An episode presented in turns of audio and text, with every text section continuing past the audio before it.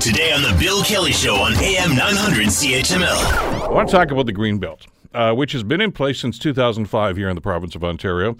Uh, not without controversy, of course, when the government initiated this process some time ago, but it's there. It's there for all the right reasons. Uh, it's to protect the environment. It's to protect green space. It's to protect farmland, uh, etc. I think there's a pretty strong case for that.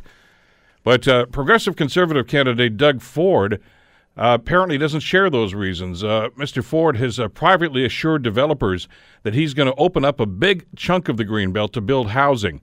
This is a, a video that uh, uh, he got caught on, and, and well, let me. He can probably tell it better than I can. This is the video that the Toronto Star and CBC and many other network and and broadcasting institutions have said. This is Mr. Ford talking to some developers. We will open up the Greenbelt, not not all of it.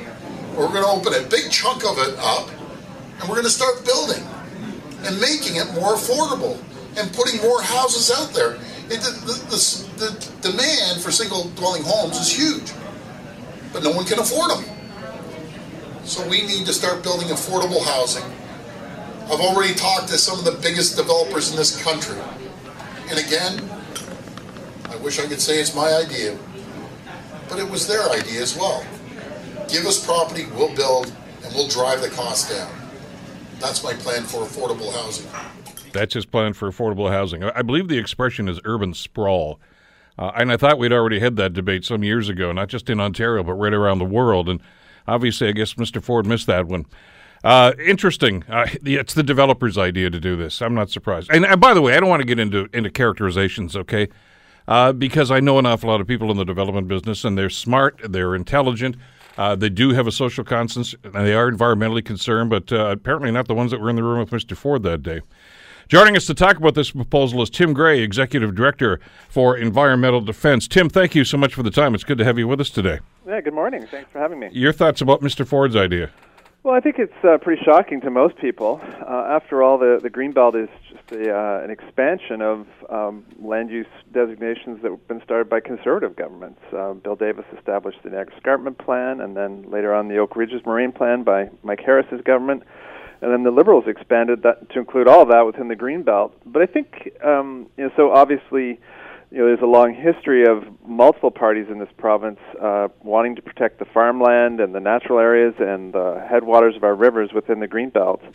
But I think the you know the tape that you played I think is particularly interesting because of the assertion that um, building houses remotely out in the middle of the greenbelt is somehow going to address the uh, affordability and housing supply issue that we have within our urban areas. That's a rather naive approach, isn't it? Yeah, it just doesn't actually make sense. I mean, the houses you're going to build there are going to be remote sub- subdivisions, usually estate homes, and what we really need to see is more houses being built that are of a type that people can afford townhouses, um, multi bedroom apartment buildings and condos, mixed use uh, kind of buildings within uh, our cities or close to our cities where people can take advantage of transit, they can walk to work.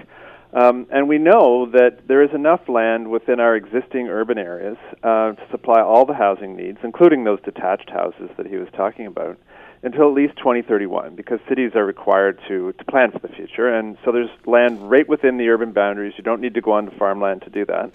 And then outside of those cities, there's an area called the White Belt, which is not in the Green Belt, but is also farmland that um, could be expanded into if we need more land in the future. So the idea of putting remote subdivisions out in the middle of the green belt really is just for a certain kind of developer. Not all of them, as you said, but for the ones that build these big monster homes, tract homes. And the co- the consequences for taxpayers are huge because we have to build roads out there, we have to bus the kids from to schools out there, we have to build sewer pipes and water pipes. So everyone who lives in these communities and the communities adjacent to them can expect their property taxes to continue to go up. And as you know, people who live in some of these smaller cities and communities uh, outside of the larger urban areas pay higher property taxes now, and that is because of sprawl. And it's only going to get worse if we take away the green belt. Want to hear more? Download the podcast on iTunes or Google Play and listen to the Bill Kelly Show weekdays from 9 to noon on AM 900 CHML.